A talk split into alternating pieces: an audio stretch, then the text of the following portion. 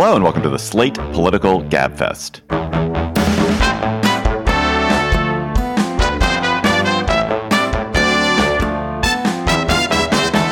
June 22nd, 2023, the Not That President Kennedy edition.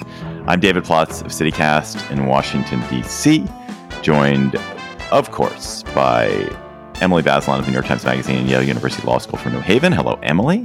Hey, David. John Dickerson of CBS Prime Time is in New York City. Hello, John. Hello, David. Hello, Emily. This week on the Gabfest, how dangerous is Robert Kennedy Jr.'s presidential campaign to the Biden campaign? How dangerous is it to the health of the nation? Then, did Hunter Biden get off easy or was he witch hunted? And then, state law gyrations about culture war issues, well, and real issues. New York shields abortion providers who prescribe to women in states where abortion is banned, and a judge in Arkansas, a federal judge, rejects the Arkansas law banning healthcare for trans children. We will conflate those two issues and discuss. Plus, of course, we'll have cocktail chatter and a reminder next week, it's going to be an insane amount of news. We already know that the affirmative action ruling is going to come down between now and next week. And it's great that we have a live GabFest coming up. We're going to be live in Washington, D.C. at 6th and I on Wednesday, June 28th, 7.30 p.m., slate.com slash GabFest live. We're going to have a great conversation. We'll have your questions. Can I just say that unless you have a special line to the Supreme Court, we don't know the affirmative action case will come down by next Wednesday night could. But don't they have a limited number of days? Isn't there some? Sometimes they extend the term. Oh, so they're going to ask for the dogs. My homework, but it doesn't matter because it's not just the court. Something it's will happen. Court, man. Look, no, no, There's we know so what's going to happen. On Thursday, they're going to announce the people who sprung Santos out of jail. That is going to make a lot of news and probably be really interesting. And then they're releasing the transcript of the IRS whistleblowers, seven hours of testimony on the Hunter Biden case after our conversation today, which will also probably be quite interesting. See, we're going to have this kind of fight and debate, precision from Emily, philosophy from John. Whoa late breaking news, GabFest listeners. In the 30 seconds since we started that promo, we have learned that we have our special guest lined up. Governor Wes Moore of Maryland is going to be our wow. guest. Wow. Yahoo. That's a live Gab Fest next week. He's so charismatic and interesting and the future probably of the Democratic Party, I might add. One of the politicians I am the most eager to meet and talk to. I'm so pleased about this. So come join us Wednesday, June 28th, 6th and I with Governor Wes Moore of Maryland. Slate.com slash GabFest Live for tickets. Oh my God, I'm so excited about this. That's great. Awesome.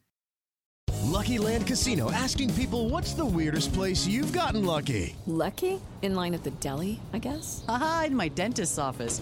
More than once, actually. Do I have to say? Yes, you do. In the car before my kids' PTA meeting. Really? Yes. Excuse me, what's the weirdest place you've gotten lucky? I never win and tell. Well, there you have it. You can get lucky anywhere playing at LuckyLandSlots.com. Play for free right now. Are you feeling lucky? No purchase necessary. Void where prohibited by law. 18 plus. Terms and conditions apply. See website for details.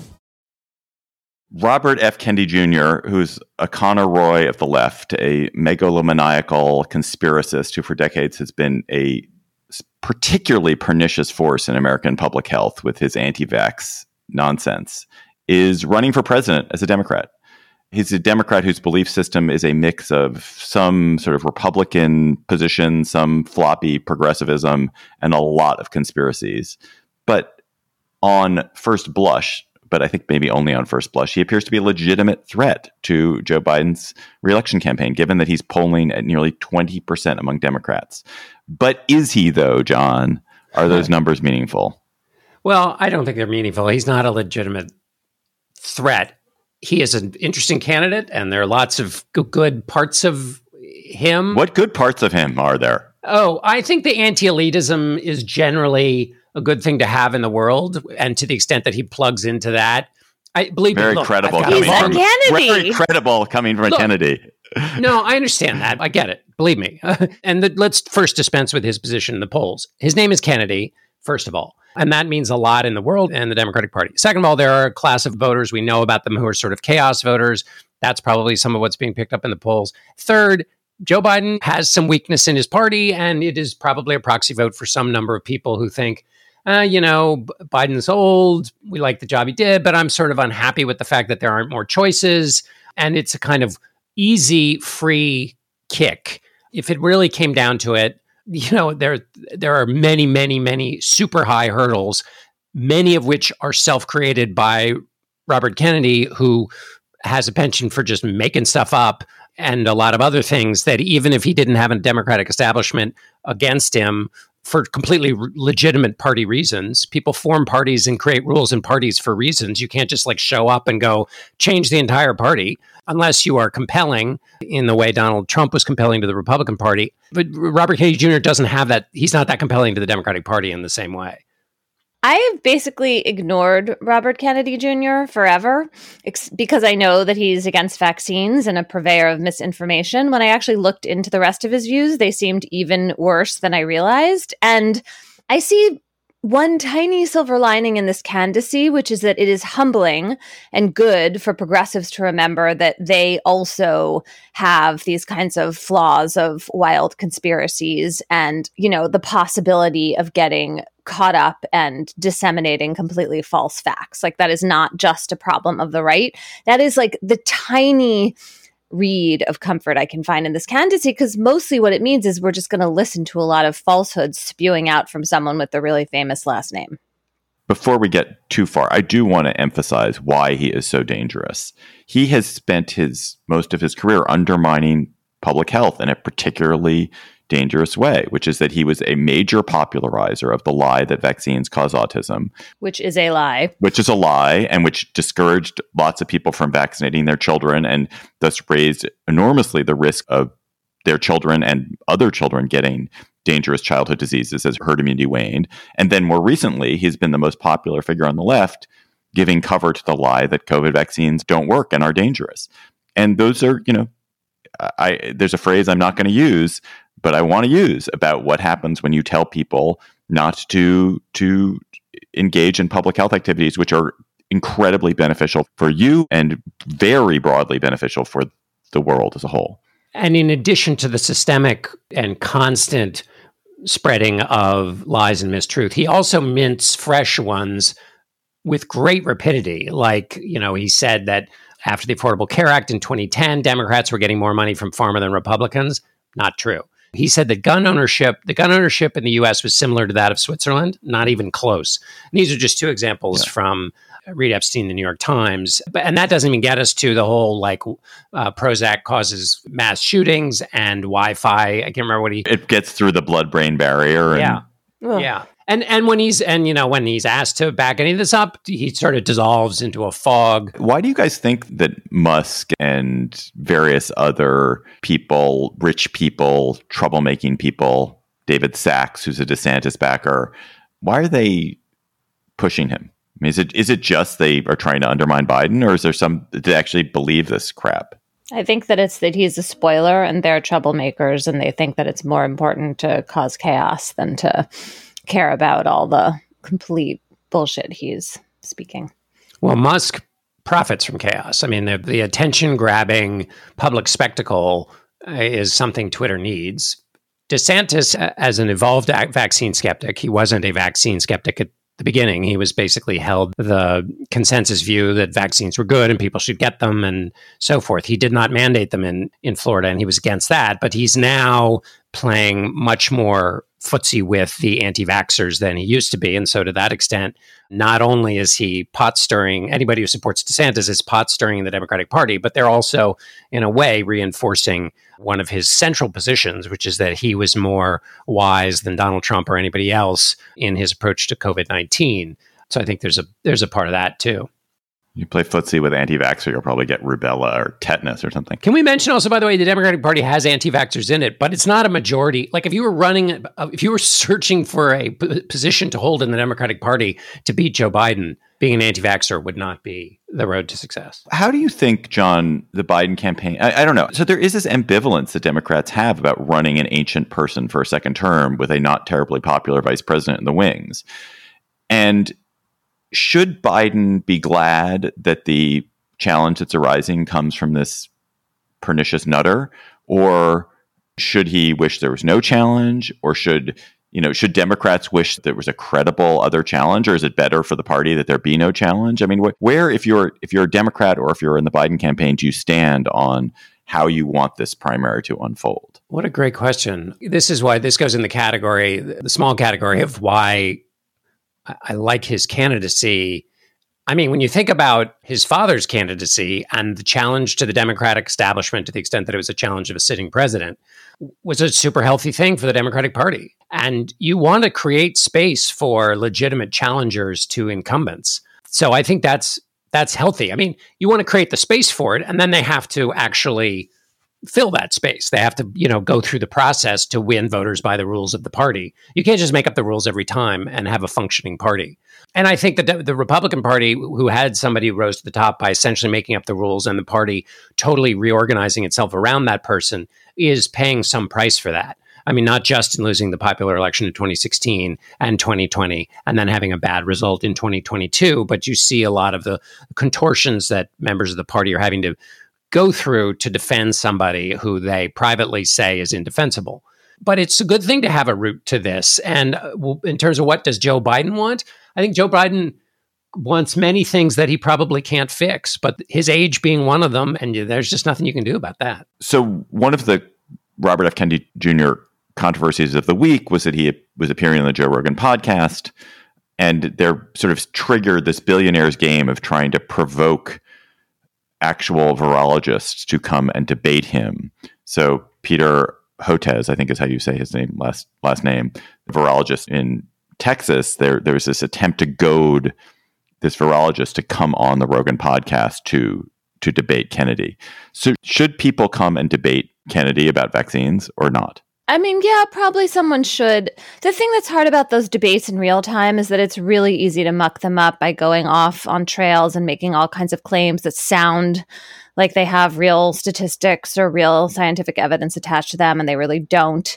And it can be very hard to control in the moment how it all goes. It's a difference between doing it, you know, orally and in a more like controlled written venue, but I still think it's probably worth trying to just knock some of the nonsense down. I don't know. I think there's just a lot of energy spent on going down roads that ultimately, like I went back down the rabbit hole again of Robert Kennedy Jr.'s theories about the 2004 voting fraud, which, by the way, an, oh, there's an old Farhad Manjoo piece in Salon debunking him, and it inhabits a lot of the current madness he's unleashed, which is making emphatic claims that sound right in the moment, but that are out of context and totally allied damning facts. And he's been at it for for a while, and Farhad's piece holds up pretty well from 2006. The venue in which these combat combat is taking place, as you say, is just not sufficient to the elevation of learning.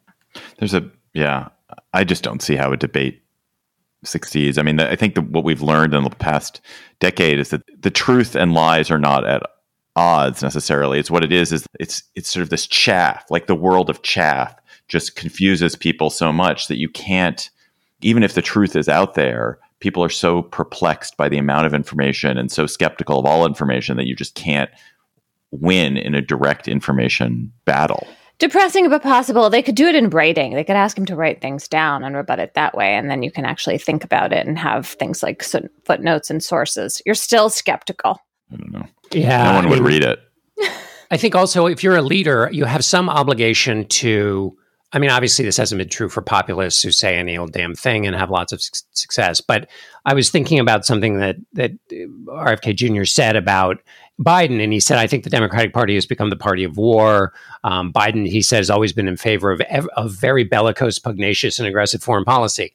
But if you'll just remember for a second, first of all, with respect to Ukraine, it was Russia that invaded Ukraine, and it is not a, an insane response for an American president to want to defend the principles of democracy and sovereignty that are under threat in Ukraine. You may disagree with it, but if your disagreement is based on the idea that defending a, an invaded nation makes you a warmonger, that's outside the realm of what you know of useful conversation if you want to be a leader of a country. The second thing is before Joe Biden was being blamed for whatever he's being blamed for now, he was being blamed for withdrawing from Afghanistan. He was too much of a peacenik. He is, his opposition to Afghanistan is well recorded within uh, the Obama administration. So again, you can go after Biden on many things, but you have to be at least within the ballpark. Now, having said that, he did support the Iraq War, but that's some number of years ago. And again, there's a little more subtlety to that than the way in which this is being presented. I would like to finish this by making the small but critical point that I think the Kennedy's teeth are perhaps the most important single physical feature in American political history. That this, these distinctive teeth have allowed otherwise totally unqualified or marginally qualified people to flash their Kendiness and win sympathy and popularity and fame and celebrity and success that they do not deserve. If only they had regular teeth, and if only you couldn't immediately identify a Kennedy by their teeth, these people would have washed out 40 years ago. He does have white teeth. It's true. It's not just the whiteness. It's like there's a, you see Prominence. the Kennedy teeth are super distinctive, and they all have it. It's like clearly some kind of crazy dominant gene. But I mean, there's there's also an ethic in the family of of public service, and not that everybody in the family it's has just the teeth, that. John. It's just okay. the teeth in Chappaquiddick. That's all there is. Slate Plus members get bonus segments on the Gabfest. We've got a doozy for you this week. We're going to talk about the conservative boycott of Bud Light, why it succeeded, and what does it tell us about boycotts. We're going to talk about it with Jim Surowiecki, who wrote a brilliant article about it, and great conversation. Go to slate.com slash gabfest plus to become a member today. Slate.com slash gabfest plus. You get so much else with that membership too. This episode of the Gabfest is brought to you by Aura Frames. Are you looking for the perfect gift to celebrate the moms in your life? Aura frames are beautiful Wi Fi connected digital picture frames that allow you to share and display unlimited photos. It is super easy to upload and share photos via the Aura app. And if you're giving Aura as a gift, you can even personalize the frame with preloaded photos and memories. Aura frames, in the notes that I have here, says moms like Aura frames. I'm here to tell you that is like the truest statement in the world. I gave my mother an Aura frame. She absolutely loves it. She's also always hectoring me to keep adding new photos to her Aura frame so that she's got great new photos every week. So think about giving your mother or grandmother or aunt or sister or friend an Aura frame for Mother's Day. It was named the best digital photo frame by Wirecutter and selected as one of Oprah's favorite things. Aura frames are guaranteed to bring joy to moms of all ages. And right now, Aura has a great deal for Mother's Day. Listeners can save on the perfect gift by visiting auraframes.com to get $30 off plus free shipping on their best selling frame. That's A U R A frames.com. Use code GABFEST at checkout to save. Terms and conditions apply. Hello, it is Ryan, and we could all use an extra bright spot in our day, couldn't we? Just to make up for things like sitting in traffic, doing the dishes, counting your steps, you know, all the mundane stuff. That is why I'm such a big fan of Chumba Casino. Chumba Casino has all your favorite social casino style games that you can play for free anytime, anywhere with daily bonuses. That should brighten your day a little. Actually, a lot. So sign up now at chumbacasino.com. That's ChumbaCasino.com. No purchase necessary. VGW. Void were prohibited by law. See terms and conditions. 18 plus. Hunter Biden will, I'm not sure of the timing of all this, but it sounds like he will plead guilty to two misdemeanor tax crimes and get two years of probation. Will also accept a kind of punishment for a crime involving lying on some gun paperwork. And this is all part of a deal worked out with the U.S. Attorney in Delaware, David Weiss, who was a Trump appointed U.S. Attorney who's been left in place in Delaware during the Biden administration, apparently to avoid the appearance that the Biden Justice Department is interfering in the case. Just even to avoid the appearance of Democratic interference, Weiss has been left in place to continue this Biden Hunter Biden investigation. So Hunter Biden is clearly like a damaged, damaged person, cocaine addict, thrown out of the military, traded on his family name while doing deals with shady people in Europe and Asia. Emily, is this pursuit of him a fair pursuit aimed at you know rooting out corruption that could have affected President Biden, or is it a witch hunt? And is the is the punishment that's happening fair or or punishment that no one else would have ever gotten? Yeah, I mean, I think that it is fair to investigate these allegations of influence peddling in Ukraine, right? Like if that was a real thing that, you know, Hunter Biden traded on his name in a way that involved President Biden, that led to any actual consequences with the US forcing out Ukrainian officials to benefit this gas company called Burisma, then yes, federal prosecutors should look into that. I don't think we have any evidence that, in fact, whatever trading on his name Hunter Biden was doing actually had those results. On the other hand, we have this IRS whistleblower who John referred to earlier, who's about to show up, and like maybe something will come of that. Although that sounds like it has to do with internal IRS. Were they protecting or not protecting his tax records?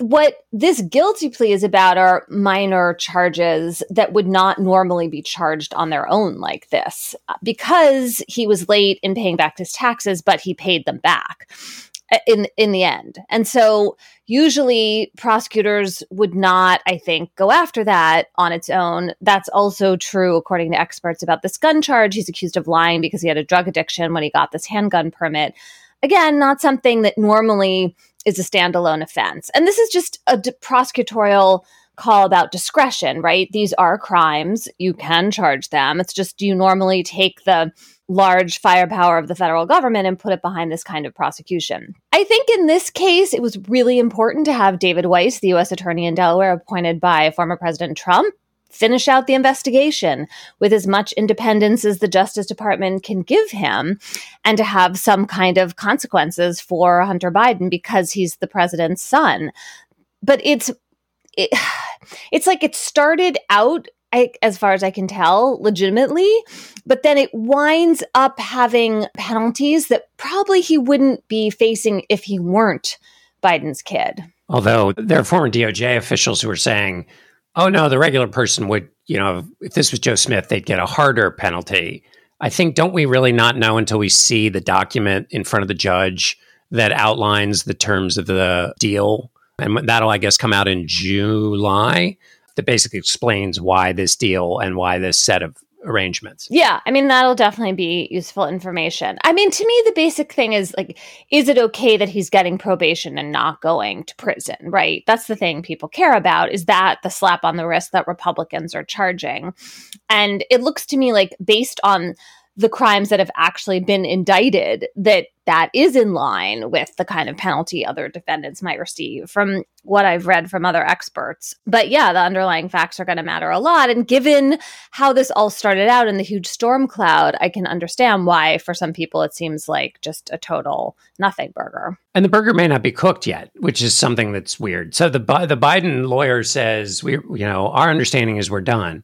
But then Weiss seems to say no, it's still ongoing, and presumably the solution to that puzzle is what's still ongoing is the investigation into the influence peddling, not only with Burisma but the the China CEFC deal or the China Energy Company deal, which is another tangle and shows bad judgment, and we can talk about that. But that presumably is what's where the state of play is. Yeah, there's this weird sort of appendix to Weiss's statement that said an investigation is still pending, and then you wonder why Hunter Biden's lawyers would have him pleading guilty if this isn't wrapping things up. It will never ever be done. I mean, there was an interesting piece on Thursday morning in either the Times or the Post from someone who clearly had some familiarity with Joe Biden and was saying that, you know, for understandable reasons, Joe Biden is very sensitive about this. He's very protective of his son. And Hunter, I mean, Joe Biden's had this incredible family tragedy and then lost, more recently, lost Beau Biden, his older son, who had a less troubled life and less troubled professional life than Hunter. And that Joe Biden is just doesn't, he wants to be very protective of Hunter Biden and doesn't want to hear the bad stuff about him. I mean, it doesn't seem like there's any evidence that Joe Biden was influenced by Hunter Biden. They're, they've been the Republicans are desperate to find evidence that Joe Biden was, you know, doing deals with this or that shady person because of Hunter Biden. But it it does feel like I don't know that Joe Biden may be overprotective of this child who's made so many bad decisions and caused so much sorrow in his own life. I mean, but can't oh, man, it's such a core part of one's identity as a parent. Yeah. I yeah. mean, I just yeah. like it's this the most visceral instinct to protect your super vulnerable kid who's like seems to be trying hard to get his life back together. I mean, I don't know. I just do, I have to say I do find that very sympathetic. Oof. And yet, the problem it raises is that on some of these things, like the deal with Burisma and the Chinese energy company, Hunter Biden didn't have any relevant expertise. And so it doesn't pass the laugh test to think that he was hired for his unique insight into these things. He was hired because of what his name was. That doesn't that happens with lots of other famous people and their relatives. And in fact, Hunter Biden, to be fair, said he showed a lack in judgment of joining Burisma. But I think that's all legitimate conversation and legitimate to be brought up and certainly in the context of politics. So to say that there's nothing to see there goes too far, even if it's in the service of exactly the human response that you're talking about. J- John, to continue with that, I mean, I, one of the things that I keep getting tripped up by is the whataboutism here, which is like, which I really try not to be a whataboutist. But when you think about that, Hunter Biden is is facing a guilty plea for tax evasion, whereas you have the level of tax criminality demonstrated by Donald Trump and his family is extraordinary, getting away with it, massive scale of of tax crimes, the influence peddling that the Hunter Biden was doing was on the scale of kind of a million here, a million there, whereas you have Jared Kushner getting a couple of it, billion it wasn't dollars. The Trump hotel. It wasn't the Trump hotel while Trump is president. I mean, yeah. yes. I mean, you know, the Trump family are getting money from some of the shadiest people in the world at this, you know, thousandfold scale. And so how do we how do we deal with the, this whataboutism? I mean, it's like you know the the Trump fam. No one, Jared Kushner isn't in prison, and I'm not saying he's committed a crime, but the answer is you apply the same standard to both. That's the way you engage with it. So you say it's not good to have the son of a, a, likely presidential candidate or a former vice president or a powerful person in American government getting jobs that are clearly based on his name and influence that he might have. That's not a good thing to have. And you can say that's not a good thing to have. And it's not good for the president of the United States to benefit from a hotel that's right next to the White House, which tends to book in people who have business before the president. It's not good for his son in law to get deals that are clearly smoothed by access he had and relationships he has as a result of what his father in law does, and on and on and on down the line. You can hold both of those things together. If you're going to try to apply a standard to your own thinking, then then you have to look at those who are pursuing Hunter Biden and Joe Biden with such vigor. And the Biden, I think the, the root of the Biden um, is, you know, this China deal. There's, uh, there's a guy named James, I think it's Gilliar, who said, you know, th- this is the Hunter Biden laptop email, which talks about 10% for the big guy which is the which has been the kind of holy grail of these this effort to connect Joe Biden to Hunter Biden's activities. They have not been able to do that so far, and it's been some many number of years. And you had basically the power of the presidency in terms of President Trump getting Rudy Giuliani to go look for this information. There's this search has been on for a while, and it's not been it's not been found. But that's the that's the extent to which Joe Biden has been, I think, most closely connected without any proof other than this email. But imagine if one applied the energy and strength of passion about this email from Hunter Biden's laptop to the activities during the Trump years. How would the behavior be different? Obviously, it would be significantly different. Also, by the way, we should also know Democrats would be going, you know, hog wild if Don Jr. was caught for the same thing. Emily, there's so much drama, so much stuff happening around hot button issues at the state level. And we're going to focus on two states, New York and Arkansas, which had incredibly interesting things happen in the Bazelon wheelhouse. So, start with New York. What happened in New York this week? In New York this week, the state assembly joined the state senate in passing a bill that would allow abortion providers in New York to prescribe and send abortion pills across lines into states with abortion bans.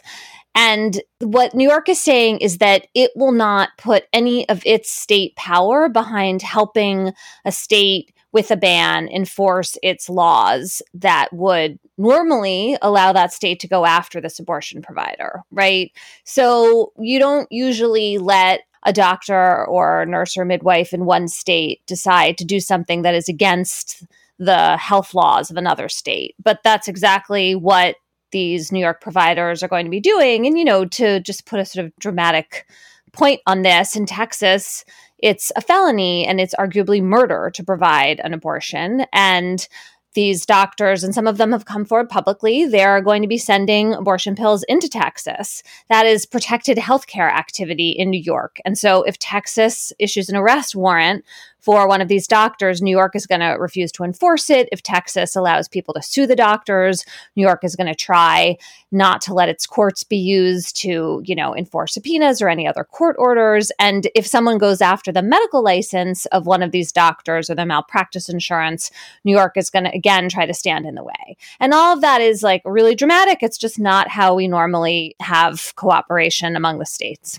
Yeah. So how is this going to get worked out. I was like, where, what are the analogs to this? And I'm, I, I know there's some fugitive slave law analog, but I don't even know if it's right. And there's going to be litigation. It does seem, I mean, just on its face, obviously, I'm very sympathetic to the people who want to help provide abortion to people in Texas who are unable to get it. But it does seem really problematic for doctors in one state to be reaching into another state, committing a crime in that state using telemedicine. And it does seem different than welcoming someone who travels to you to your state to get the medicine. We should be really worried about the precedent here, I would think. Well, I don't know. It's different. I should also say New York isn't the first state. There are actually like a handful now. Massachusetts was first last summer. It's now Massachusetts, Colorado, Washington State, and Vermont. What's important about New York is that doctors are coming forward publicly, and there seem to be more of them. You know, look, on the one hand, like, yes, you do kind of have to go back to the Civil War era to look for the idea of having such a chasm of policy disputes between and among states that states were just absolutely obstructing each other in enforcing laws instead of cooperating.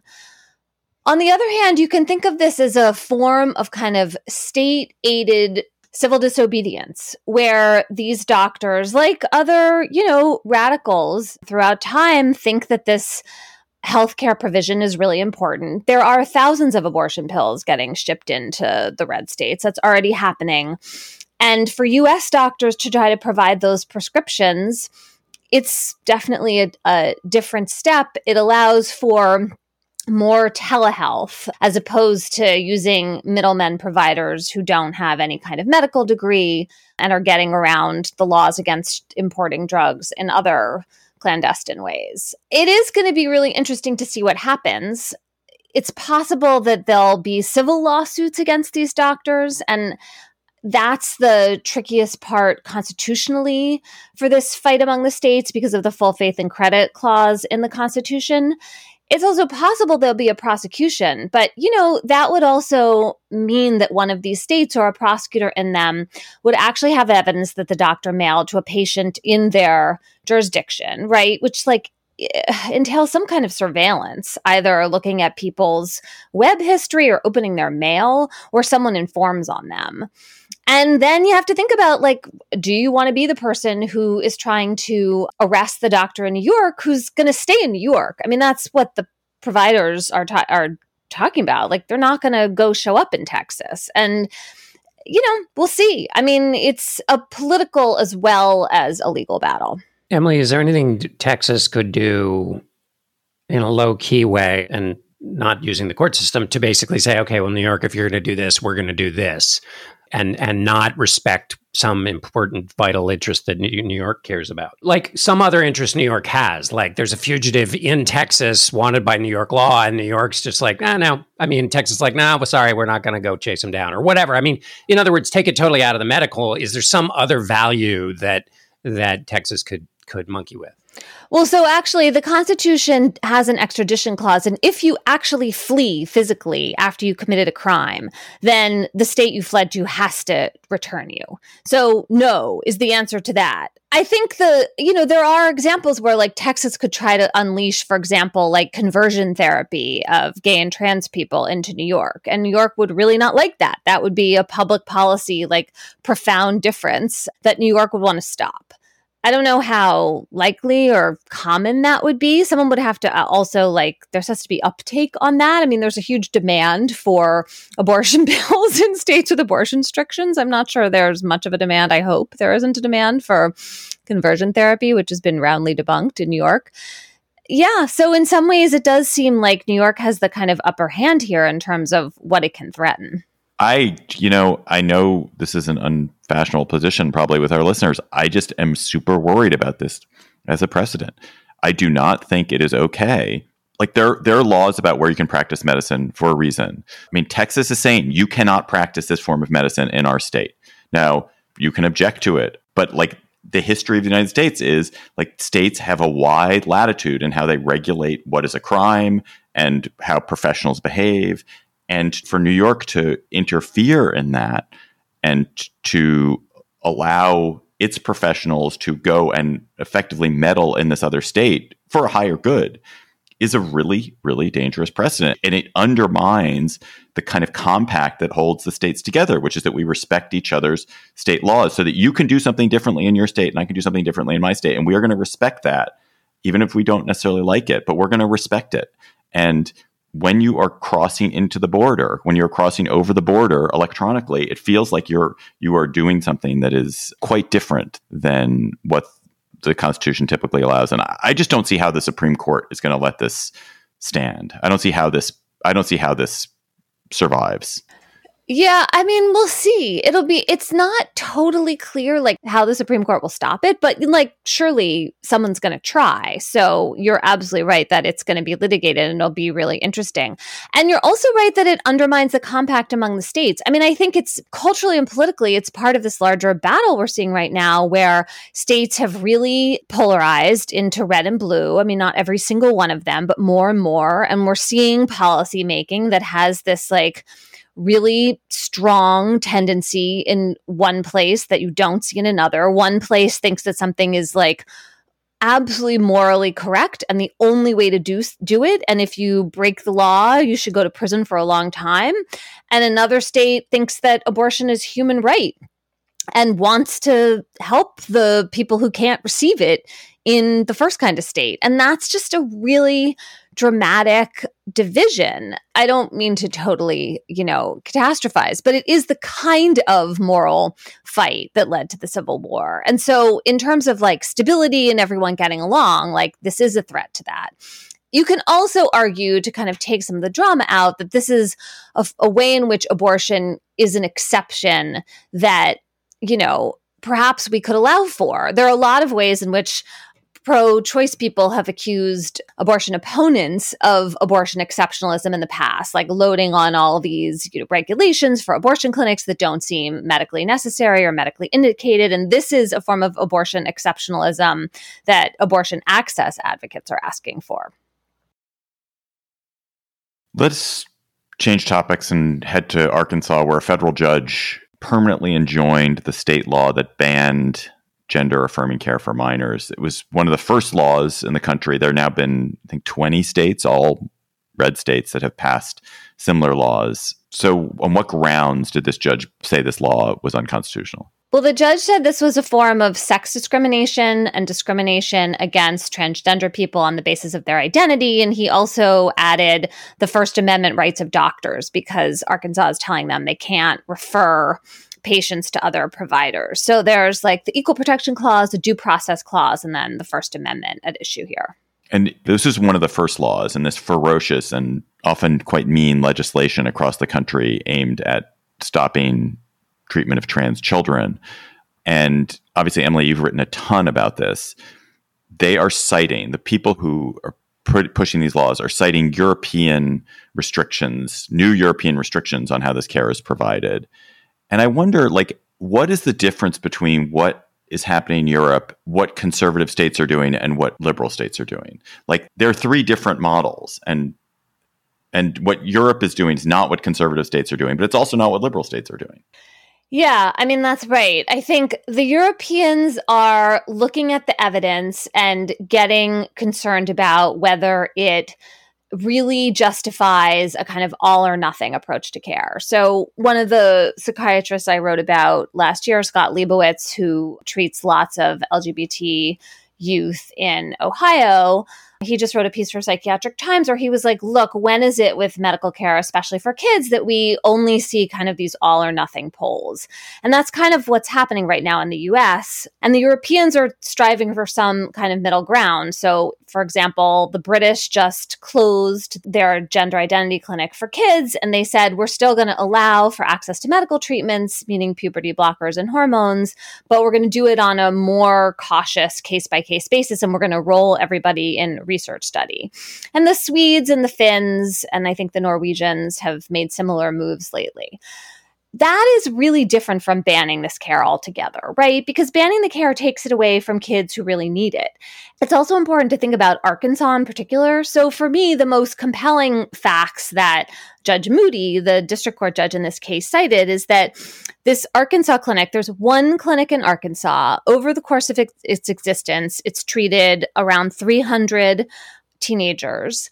There are four kids on puberty blockers. Four, that's it, because most of the kids come to the clinic when they're adolescents and puberty blockers aren't really relevant for them. And the average amount of time that people wait before from the time they show up at the clinic to getting hormone therapy is 10 and a half months, and their average age is 16.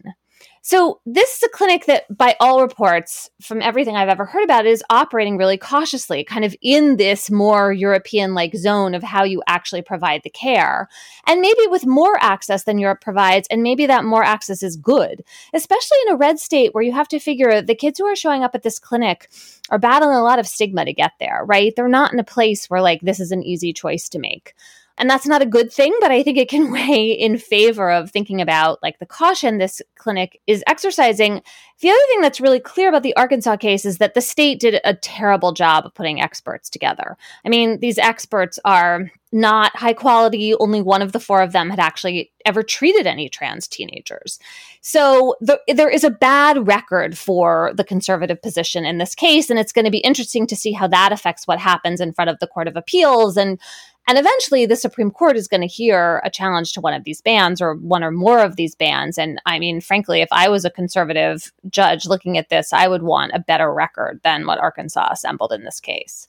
I guess the one thing I just want to emphasize you know, from all the reporting I've done on this, I have not seen any credible evidence for banning medical treatment for transgender minors. And for criminalizing and for criminalizing it all of these like punitive ways of thinking about this just seem to me like they are about politics not medicine.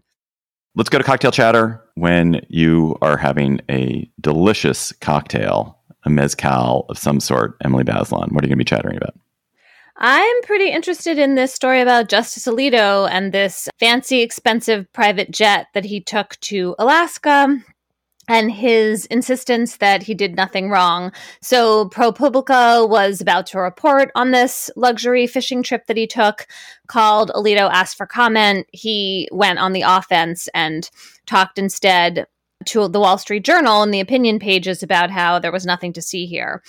Alito is saying that he didn't really know this incredibly wealthy hedge fund manager and Republican donor, Paul Singer, and that my favorite was that the seat on the plane would have gone empty anyway, so wasn't really worth any money.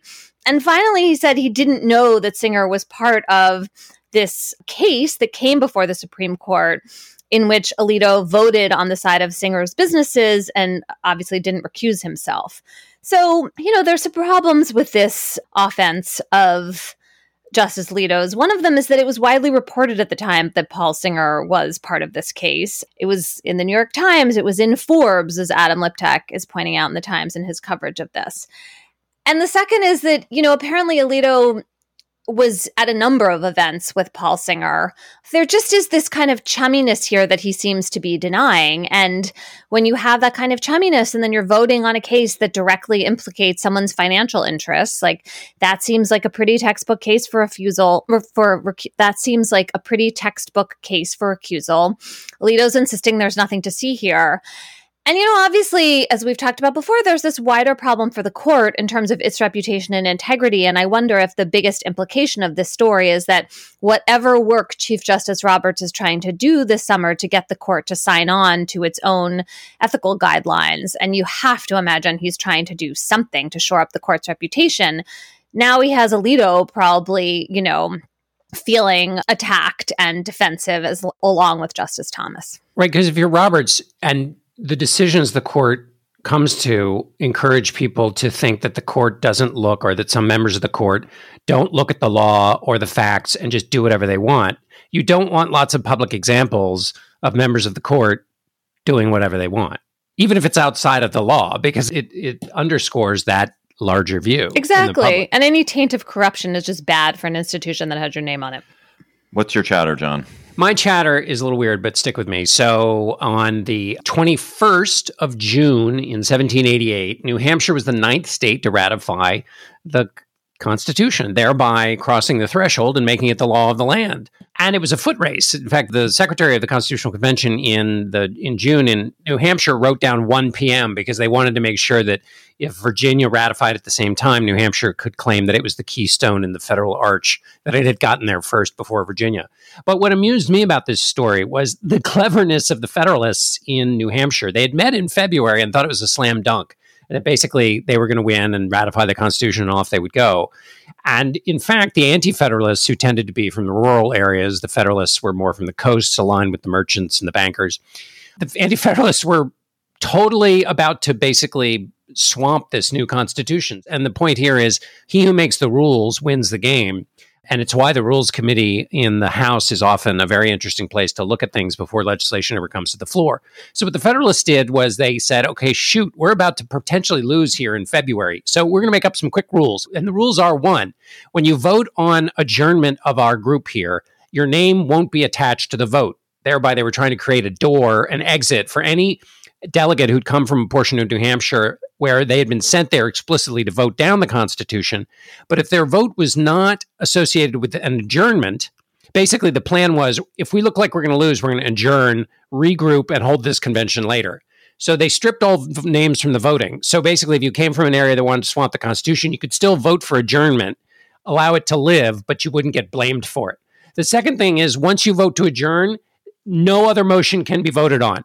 You cannot talk about anything else. And the third thing is you couldn't take up a vote again on on any other motion unless the number of delegates present was the same as on the initial adjournment vote.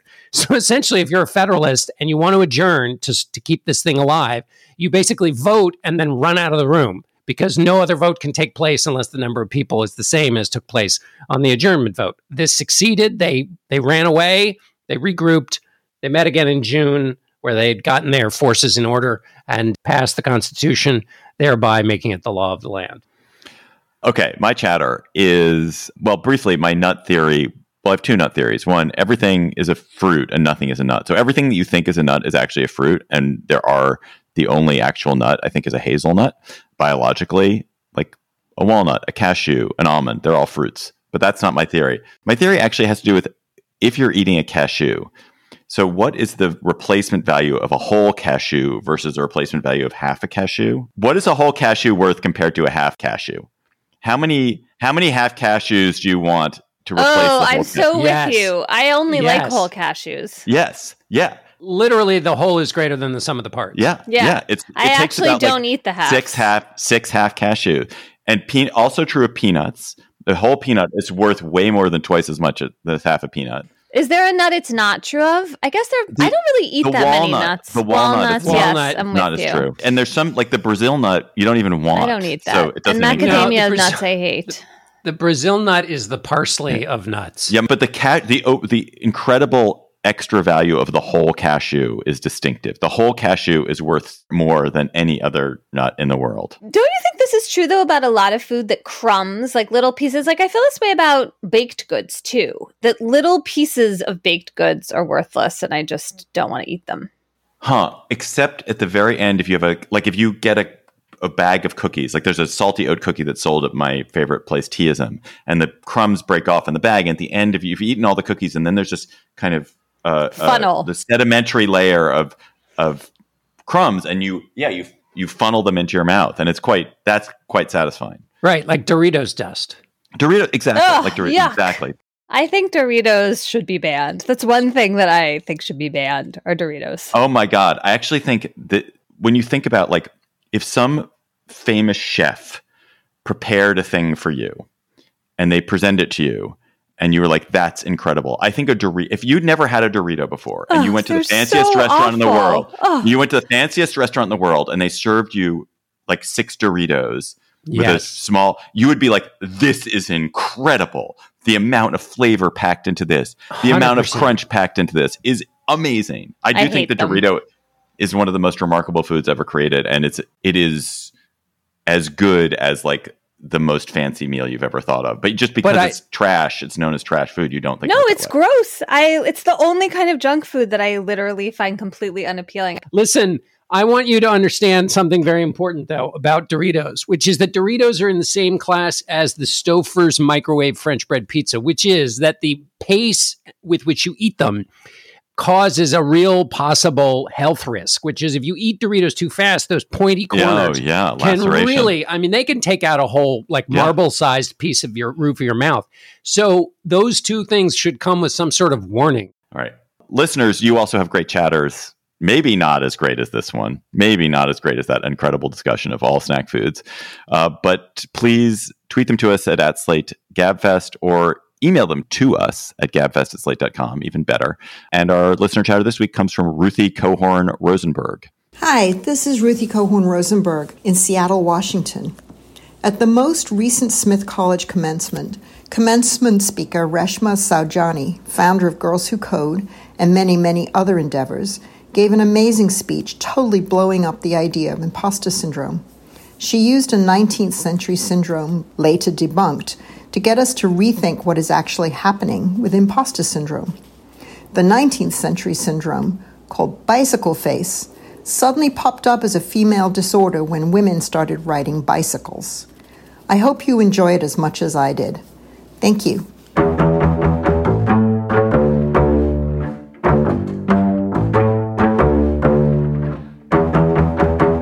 That's our show for today. The Gabfest is produced by Jared Downing today, usually Shana Roth. Our researcher is Julie Huygen, always Julie Huygen. Our theme music is by They Might Be Giants. Ben Richmond is Senior Director for Podcast Operations. Alicia Montgomery is VP of Audio for Slate. Please follow us on Twitter at, at Slate Gabfest. And please come to our live show on Wednesday, June 28th, here in Washington, D.C. with Governor Wes Moore of Maryland. Get tickets at slate.com slash gabfest live. For Emily Bazelon and John Dickerson, I'm David Plotz. Thanks for listening. We'll talk to you next week. Hello, Slate Plus. How are you?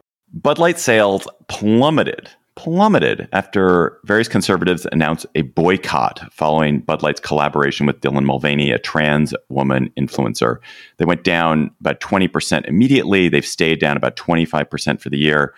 Jim Surowiecki wrote a really interesting article for The Atlantic about why this boycott is working. Hello, Jim. Welcome to Slate Plus on the Gabfest. Thanks for having me on. So, what are the characteristics of a company that can be harmed by a boycott versus a company or a brand that cannot be harmed by a boycott? Why did this work? Well, so let me preface this by saying that I do think uh, in the piece I wrote, I compared what happened to the Ice Bucket Challenge, which, if you remember, was this uh, viral fad on social media in like 2014 when when people sort of dumped ice over their heads in order to raise money for for ALS um, and to other kind of social media fads. So there there is something about this dynamic that is maybe hard to to to pinpoint or to capture. So it's possible that you know at a different time the boy That was just a snippet from our Slate Plus conversation. If you want to hear the whole conversation, go to slate.com slash gabfest plus to become a member today. With the Lucky Land slots, you can get lucky just about anywhere. This is your captain speaking. Uh, we've got clear runway and the weather's fine, but we're just going to circle up here a while and uh, get lucky. No, no, nothing like that. It's just these cash prizes add up quick. So I suggest you sit back, keep your tray table upright, and start getting lucky. Play for free at LuckyLandSlots.com. Are you feeling lucky? No purchase necessary. Void where prohibited by law. 18 plus terms and conditions apply. See website for details. Hi, this is Dahlia Lithwick, host of Slate's legal podcast, Amicus. If you're listening to this show, you might be interested in Amicus's live show that we're hosting in Washington, D.C. on Tuesday, May the 14th. My colleague, Mark Joseph Stern, and I will be talking to some amazing guests, including Sherrilyn Ifill and a sitting state Supreme Court justice. all about how originalism, a relatively recently invented way of interpreting the Constitution, has taken over the Supreme Court and radically reshaped the law. It's been doctrinal rocket fuel for the conservative legal movement and facilitated the rolling back of abortion rights, the expansion of gun rights, and the obliteration of the separation of church and state. And as another wildly consequential Supreme Court term careers to its end, the court's originalists are on a tear. But there's something you can do about it, and we hope you'll join us in DC on May 14th to explore the possible pathways out of the current situation. Go to slate.com slash amicus live for tickets.